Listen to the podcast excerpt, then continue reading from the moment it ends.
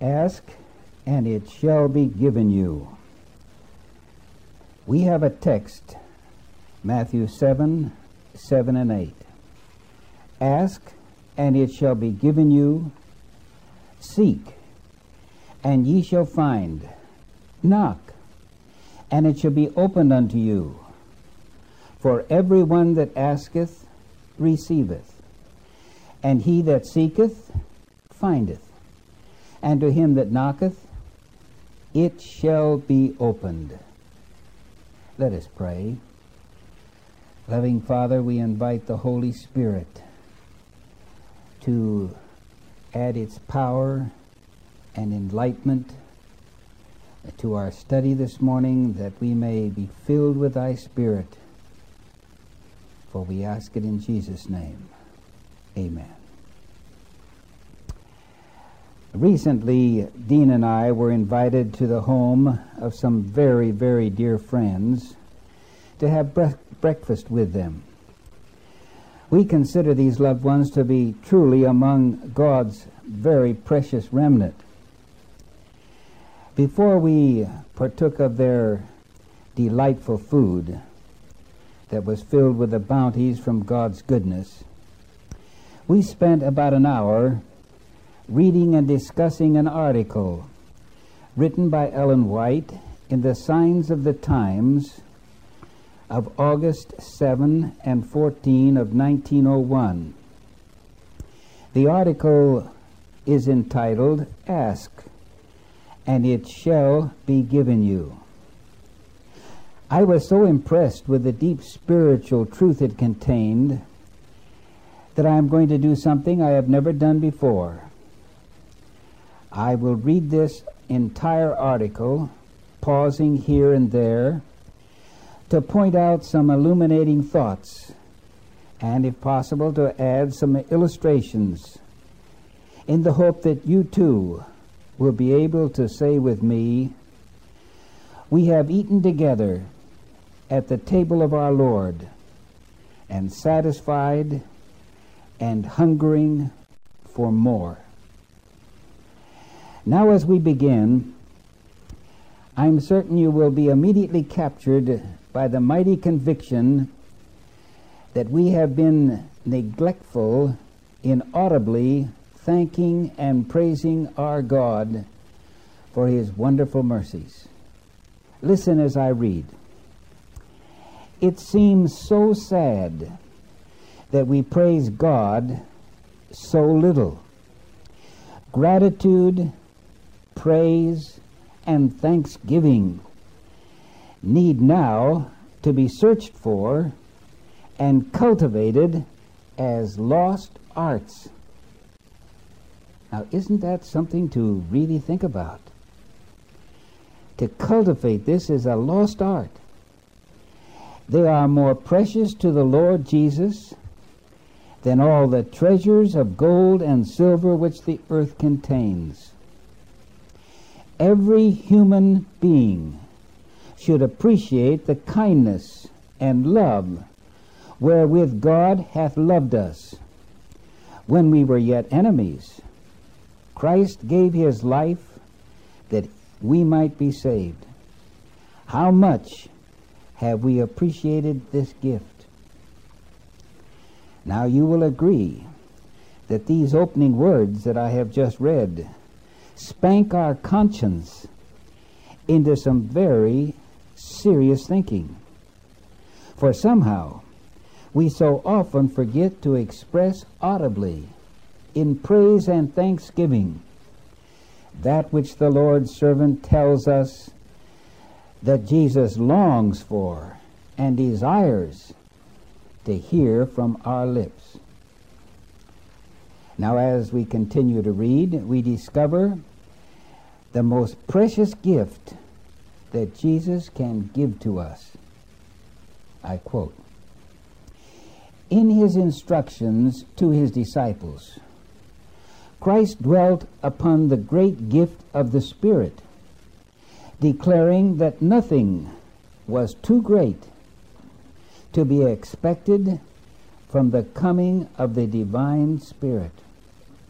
He longed to quicken and enlarge the conceptions of his disciples by communicating to them his own complete appreciation of God's love, that they might be able to comprehend the value of the gift of all gifts given by God with the giving of his beloved Son, the gift of the Holy Spirit. On all who love and serve God, this gift has been bestowed. Christ has made provision for all to receive his Spirit, for he desires to see human nature released from the bondage of sin and, by the power which God gives, renewed, restored, raised to a holy rivalry with angels.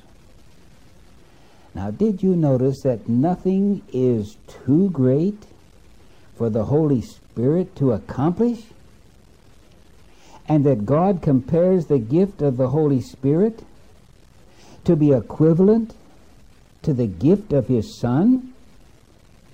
That may be new thoughts to some of us. What further impressed me was that it is the gift of the Spirit which can only release us from the power of sin. Having received this gift from Jesus, this power can place you and me in holy rivalry with heavenly angels. Now that's amazing. Webster's dictionary explains this word, rivalry, to mean equal or to excel with the experience of holy angels. Unbelievable. Praise God for such a gift. Thank you, Jesus, for giving to us such a wonderful power to be had in our life. I continue. To the woman of the well, Christ said, If thou knewest the gift of God, and who it is that saith to thee, Give me to drink, thou wouldst have asked of him, and he would have given thee living water. Whosoever drinketh of the water that I shall give him shall never thirst. But the water that I shall give him shall be in him a well of water springing up into everlasting life. But note this tremendous statement that follows. Yes, in giving the Holy Spirit, it was impossible for God to give more. To this gift, nothing could be added. No wonder it tells us in the scripture that God can supply all of our needs. Grasp the significance. It's impossible for God to give us more. No wonder you read in the scripture of Philippians 4:19, "My God shall supply all your need according to his riches in glory by Christ Jesus. And so we can see that the needs of our life can be fulfilled in the gift of the Holy Spirit. I read on. The Holy Spirit is the vital presence of God. Now you think that through. It is the Spirit of God that is actually the presence of God with us. And if appreciated, will call forth praise and thanksgiving, and will ever be springing up unto everlasting life. The restoration of the Spirit is the covenant of grace. Yet, how few appreciate this great gift, so costly, yet so free to all who will accept it. When faith takes hold of the blessing, there comes rich spiritual good. But too often, the blessing is not appreciated. We need to enlarge our conception in order to comprehend its value. So let's allow God to expand our minds on this subject as we continue reading. Christ declared, Ask, and it shall be given you. Seek, and ye shall find. Knock, and it shall be opened unto you. For every one that asketh receiveth, and he that seeketh findeth, and to him that knocketh it shall be open. If a son shall ask bread of any of you that is a father, will he give him a stone? Or if he ask a fish, will he for a fish give him a serpent? Or if he shall ask an egg, will he offer him a scorpion? If ye then, being evil, know how to give good gifts unto your children, how much more shall your heavenly Father give the Holy Spirit to them that ask him? Oh, why is it that in our church services and in our worship at our homes and in our daily prayers to God, we ask so little for this divine power? Reading on. Oh, what amazing love and condescension. The Lord Jesus encourages his believing ones to ask for the Holy Spirit. By presenting the parental tenderness of God, he seeks to encourage faith in the reception of the gift. The heavenly parent is more willing to give the Holy Spirit to them that ask him than earthly parents are to give good gifts to their children. And I know you have watched with me many a parent how they will sacrifice to give almost anything that their children desire. And this is what God wants to do for us. What greater thing could be promised? What more is necessary to awaken a response in every soul to inspire us with a longing for the great gift? Shall not our half hearted supplications be turned into petitions of intense desire for this great blessing? Perhaps we should pause here to ascertain why so many within God's true church are so satisfied with their present experience without the help of the Spirit, and amazingly unconcerned with their lack of divine power to overcome sin as Christ overcame. Listen to God as He describes what he sees among his people. I'm reading from Revelations 3:17 and 18. Thou sayest, I am rich and increased with goods, and have need of nothing. And knowest not that thou art wretched and miserable and poor and blind and naked? I counsel thee to buy of me gold tried in the fire that thou mayest be rich. I counsel thee to buy of me white raiment, that thou mayest be clothed, and that the shame of thy nakedness do not appear. I counsel thee to buy of me ointment to anoint thine eyes with eye salve, that thou mayest see. What a pity!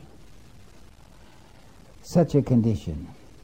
Seldom are we hearing prayers that are beseeching and pleading and longing with God for the precious gift that would change our condition. What can I say as we read these inspiring words that will implant a need and a desire to want the Holy Spirit above everything else in this world? Perhaps the following story I shall tell of a small boy will help. He became possessed with a desire for a trumpet.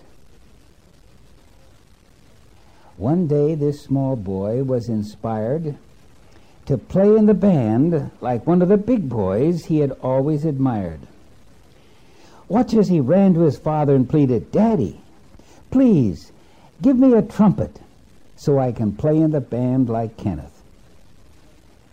Daddy looked at him. Why, he said, Kenneth is a big boy. He is strong and has lots of strength, and you are so small, and you don't have much strength yet. I don't believe you have enough wind to blow a trumpet. But this did not end it. It was the only beginning. The next day at breakfast, Daddy heard the words, Please, Daddy, get me a trumpet.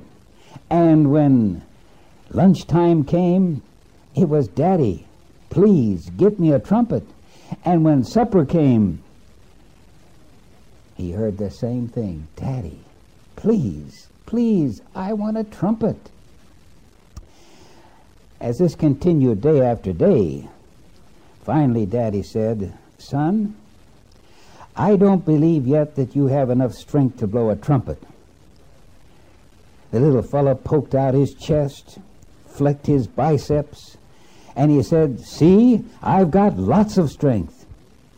Then Daddy looked at him seriously.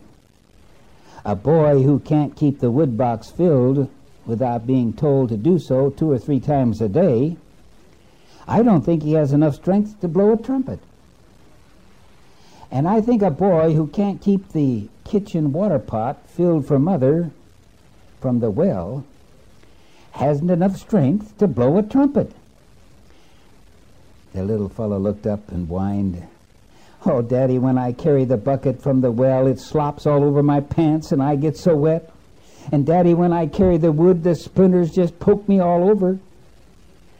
Well, son, said Daddy, I'll tell you what I'll do.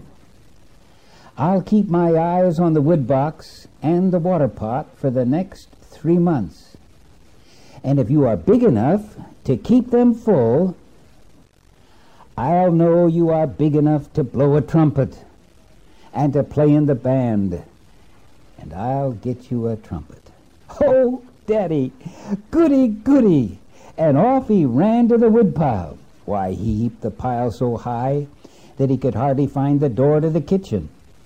He not only filled the wood box, but he piled the wood in every small nook and corner of the kitchen until Mother had to tell the boy, Don't bring another piece of wood into my kitchen until I need some more. I've hardly enough room to walk around. Why? Because this boy wanted a trumpet and the water pot. Oh, yes. He filled the bucket from the well time after time. Sure, he got wet. So what? He not only filled the water pot to the brim till it leaked over the edge when the dipper was placed in the pot, he then proceeded to fill all of Mother's pots and pans until Mother had nothing to cook in. You see, he didn't want Mother to ever say, There's no water in the pot. Finally, Mother cried out, Stop! Don't bring another drop in until this is all gone. What made the difference? The boy wanted a trumpet. Oh, if we could only cast off the stupor that Satan is placing around us and suddenly realize that we could receive the greatest gift of all heaven if we would ask we would discover our conception enlarged. We would see the value of this gift, and it would be comprehended. Surely, we would begin a supplication for this gift that would be so intense that God would listen to our wants. Did not he say, Ask, and it shall be given you. And the wonder of it all is that God urges us to plead for this precious gift. No wonder Elder Ellen White continues, we do not ask for enough of the good things God has promised. Did you ever think of that?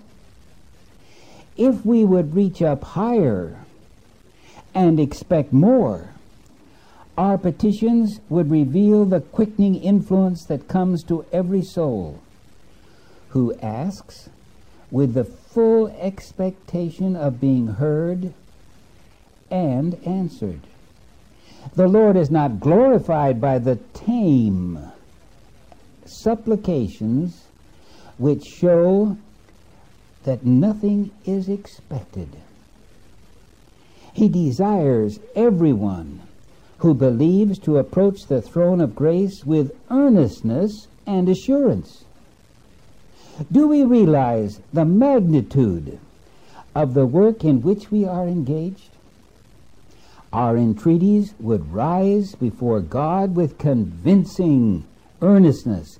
We would plead for power as a hungry child pleads for bread. If we realize the greatness of this gift, if we desired the attainments of the blessings, our petitions would ascend with earnestness, importunity, and urgency. It would be as if we were at the gates of heaven soliciting an entrance. You know, I never thought of it in that way before. As I read these startling thoughts, I was reminded of the pains of hunger that I have seen as I traveled the world many years for the General Conference. I have seen people and children with real hunger. And I'm about to relate something that may cause you to get a little bit sick to your stomach. For I have seen men, women, and children so hungry that they have explored fresh cow dung with their bare hands, searching for a grain or two that passed through the cow's digestion system that they might relieve their hunger. And to think that the servant of the Lord uses such strong language as a hungry child pleading for bread is how we should approach the Savior to arouse us to plead with God. You know, this bears reading again. Listen. We would plead for power as a hungry child pleads for bread. If we realize the greatness of the gift, if we desire the attainments of the blessings, our petitions would ascend with earnestness, importunity, and urgency. It would be as if we were at the gate of heaven soliciting an entrance. I do not understand the tameness of the requests offered to God. We are to urge our way into the very presence of God, into the holy place of the most holy. Did you catch those words? It says we are to urge that we've had a tameness in our requests. We are to urge our way into the very presence of God, into the most holy of the Most High. That means into the sanctuary. We are to plead for that which we most need the bread of life, the leaf from the tree of life. As Jacob wrestled with the angel, saying, I will not let thee go except thou bless me, so we are to ask with an urgency that will not be turned away, that expects God to bestow his blessings with a liberality that is an assurance of all fear. Then she quotes from Isaiah 45:11. I read it before, but somehow I never caught the exact words. Thus saith the Lord, the Holy One of Israel, and his Maker. Ask of me things to come concerning my sons, and concerning the work of my hands, command ye me. Now you think of those words. Are we approaching this subject like that? I have made the earth and created man upon it. I, even my hands, have stretched out the heavens, and all their hosts have I commanded. Now, this is the word of God, which is yea and amen. Then let your prayers be more fervent, more heavenly weighted with faith and hope. Let the intensity of your desire be proportionate to the value of the object you wish to obtain, the greatness of the gift, and our need of it should fill us with a hungering desire for it. You know, I have often been accused in evangelism of speaking too plain, of pressing a point beyond the need, some thought, for intelligence to act.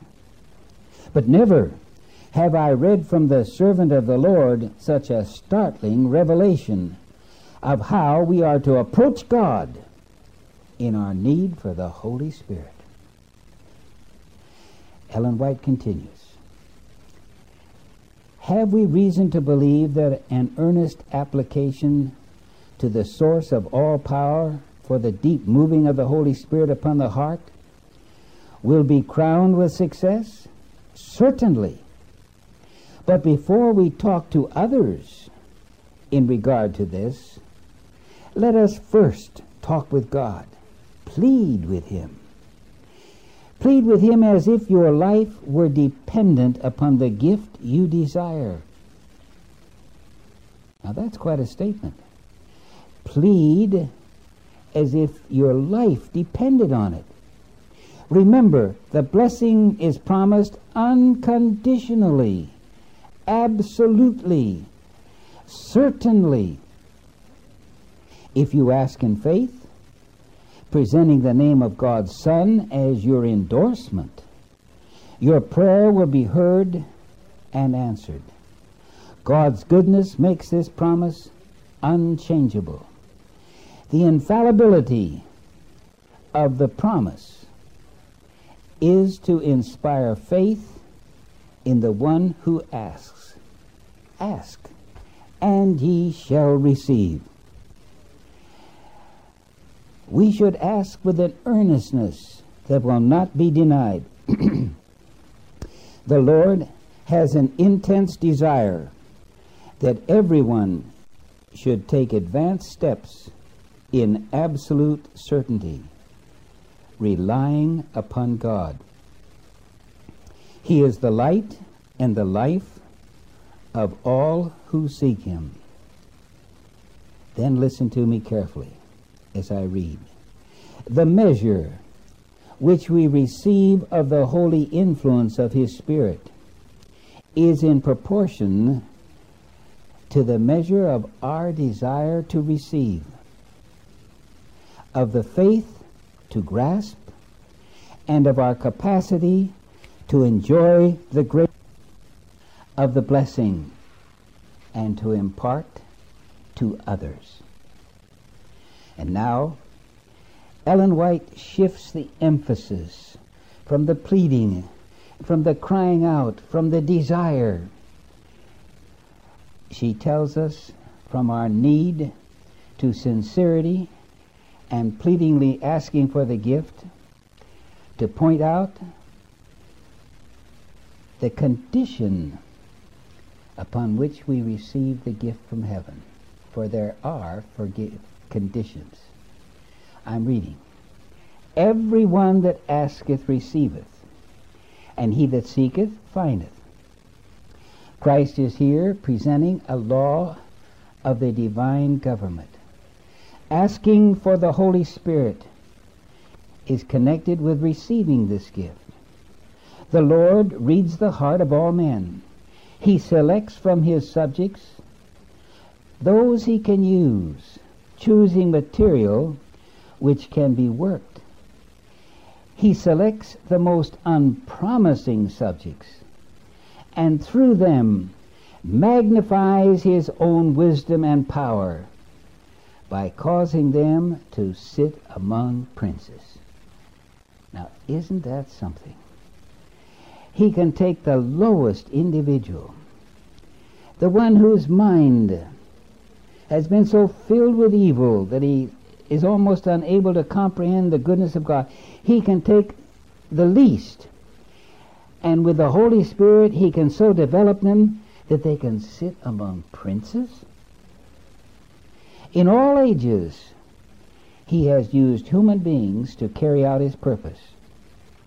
He chooses subjects who will not be perverted, who in all righteousness and faith will honor his name.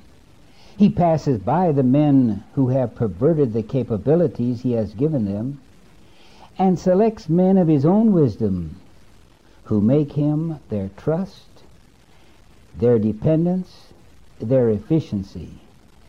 He hews and polishes the rough stones he has quarried out of the world.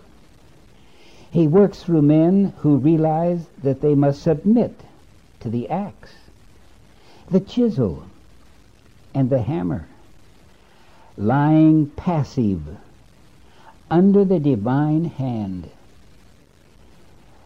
Through those who voluntarily submit themselves to Him in faith and hope, He works out His plan. Now that is a tremendous statement to ponder. He works through men who realize that they must submit to the axe, the chisel, the hammer, lying passive under the divine hand. You know, the Church of Rome, Satan's masterpiece, demands cadaver obedience from its subjects. No matter what truth God may open to men, the followers of Rome are not allowed to investigate it for themselves with their own God given intelligence. They must accept only that which has been taught by the so called fathers of pagan tradition. In fact, it's a known fact that before a man can become a priest of Rome, he must swear by an oath never, never to question any teaching of the church, even though he discovers that such a doctrine is contrary to God's eternal world, word. On the other hand, God cannot and will not use any man in his church who has become so worldly wise in the education of this world that he feels safe to question God's teachings. God does invite men to study and search for truth.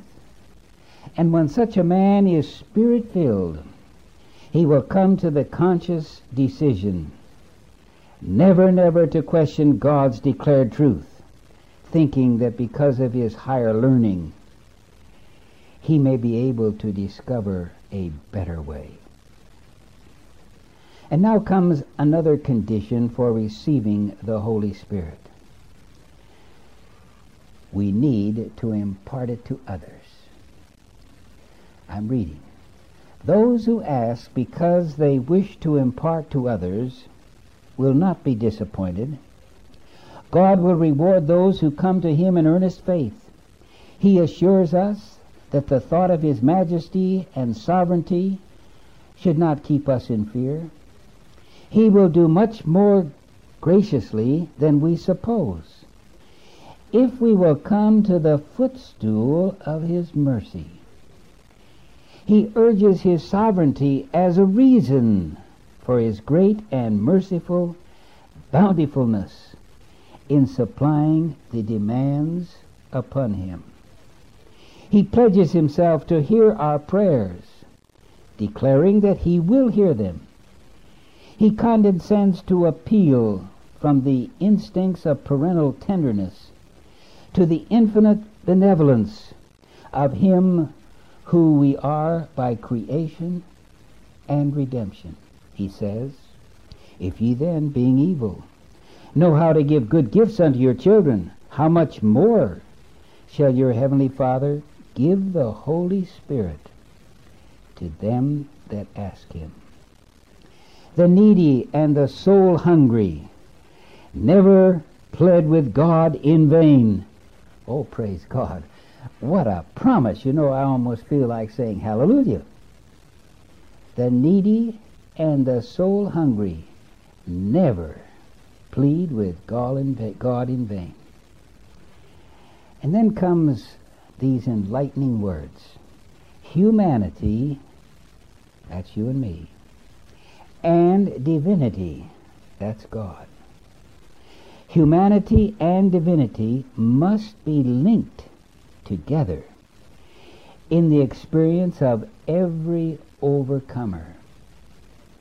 In our weakness, we are to accept Christ's power. He gives us the assurance, All power is given to me in heaven and in earth.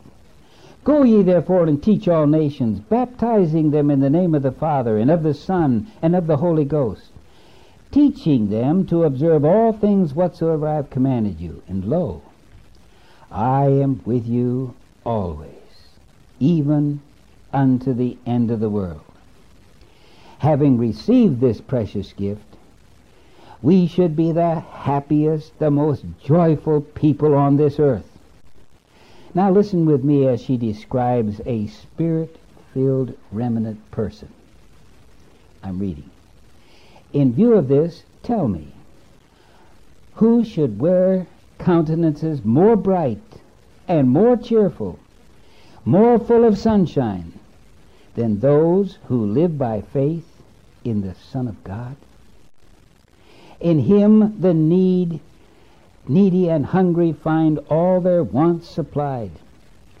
But let us not forget that those whom God hath blessed with good things of this life are to be his helping hand to supply the necessities of his needy ones.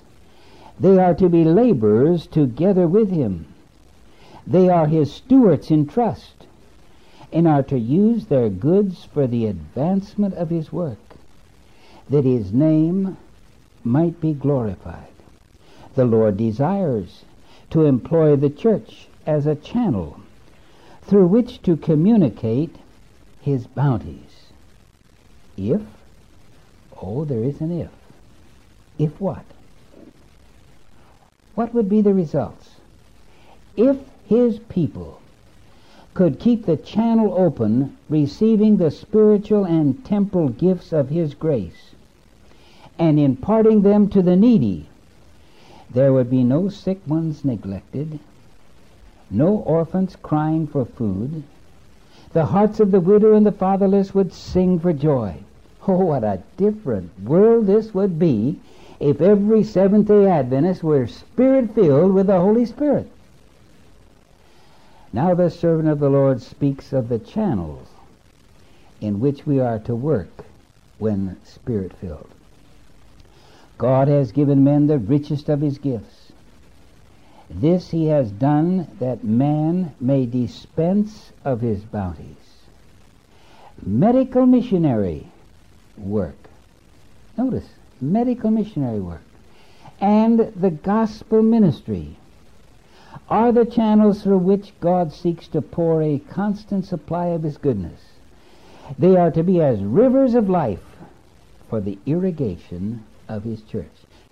You know, in my travels, many times I have gone through the great places of California where the vegetables are growing, and you see those tremendous ditches of water, and finally down the row goes the water to every plant. Isn't it interesting that God wants us to thus irrigate the church from the supply of the Holy Spirit that is within us? She says, rivers of life for the irrigation of his church. You know, the dry desert spot becomes an, an oasis. When uh, you see what water can do, multitudes flock to the spot. There is no question about it. If our members would become filled with the Holy Spirit, our churches would be filled with overflowing. There is not the semblance of excuse for the lifeless condition of the people who know the plain, Thus saith the Lord. God calls their attention to the words, Ye are the light of the world. Let your light so shine before men that they may see your good works and glorify your Father which is in heaven. He reminds us that we have only to ask and we shall receive. To seek, and ye shall find. To knock, and it shall be opened unto you. And what are we to do besides ask? Well, God makes it very plain through the voice of his prophets, for we are told, Throw open the windows of the soul heavenward, and close them earthward. Now, some of you may not like what I'm about to say. But if we're going to follow this instruction, we must shut off the airwaves of this so-called abominable music permeating the earth today through the radio and television. We must turn away from the earthly environments of this entertainment and the videos that are devil made instigated by Satan to take our thoughts earthward. In response, we should open up and lift our voice in praise and thanksgiving to God's greatest gift.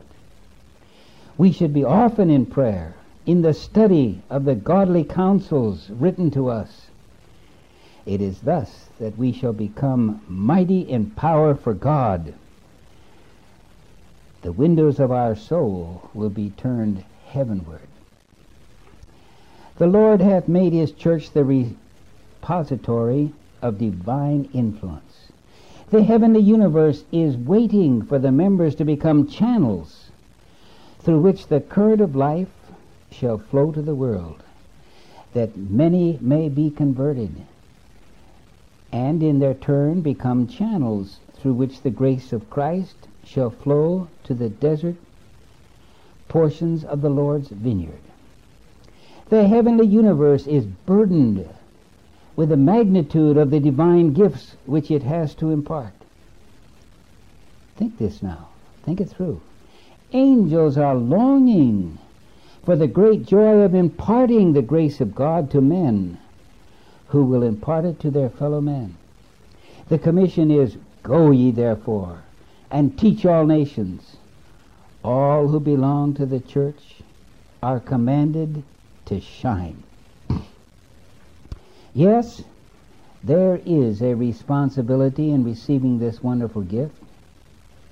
I read, Every receiver of divine grace is held accountable for the souls of those within his reach who are in the darkness of unbelief, ignorant of the rich blessings God is waiting to bestow upon them. As many as receive him, to them gave he power to become the sons of God, even to them that believe on his name.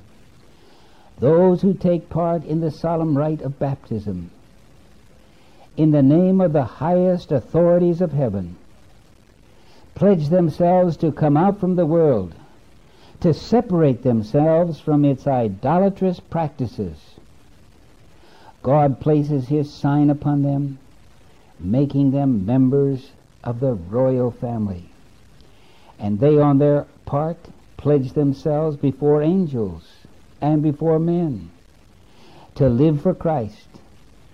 They are buried with him in baptism in the likeness of his death and raised in the likeness of his resurrection. If ye then be risen with Christ, Seek those things which are above, where Christ sitteth on the right hand of God. Set your affections on things above, not on things of this earth. For ye are dead, and your life is hid with Christ in God. When Christ, who is our life, shall appear, then shall ye also appear with him in glory. And now comes the final punchline. Are you ready to be truly filled with the Spirit of God? I ask this in all sincerity. I read, In the day of final accounts, what will the church give as a reason for her strange indifference to bring souls to a knowledge of the truth? My brethren and sisters, keep the temple of God pure and holy that ye may seek it to the glory of his name. God will enlarge his faculties and multiply his gifts to you as you make use of them to gather souls under the blood-stained banner of the Redeemer. Draw nigh to God, and he will draw nigh to you. Then we are told the startling truth of why so many within the church today are failing to overcome. I read, by yielding to the temptations of the enemy, by losing sight of God, you have lost the sense of what a child of God ought to be. Your powers of perception are clouded. But the way is open for your spiritual life to be reinforced with new power. And she ends with these words Ask, and ye shall receive.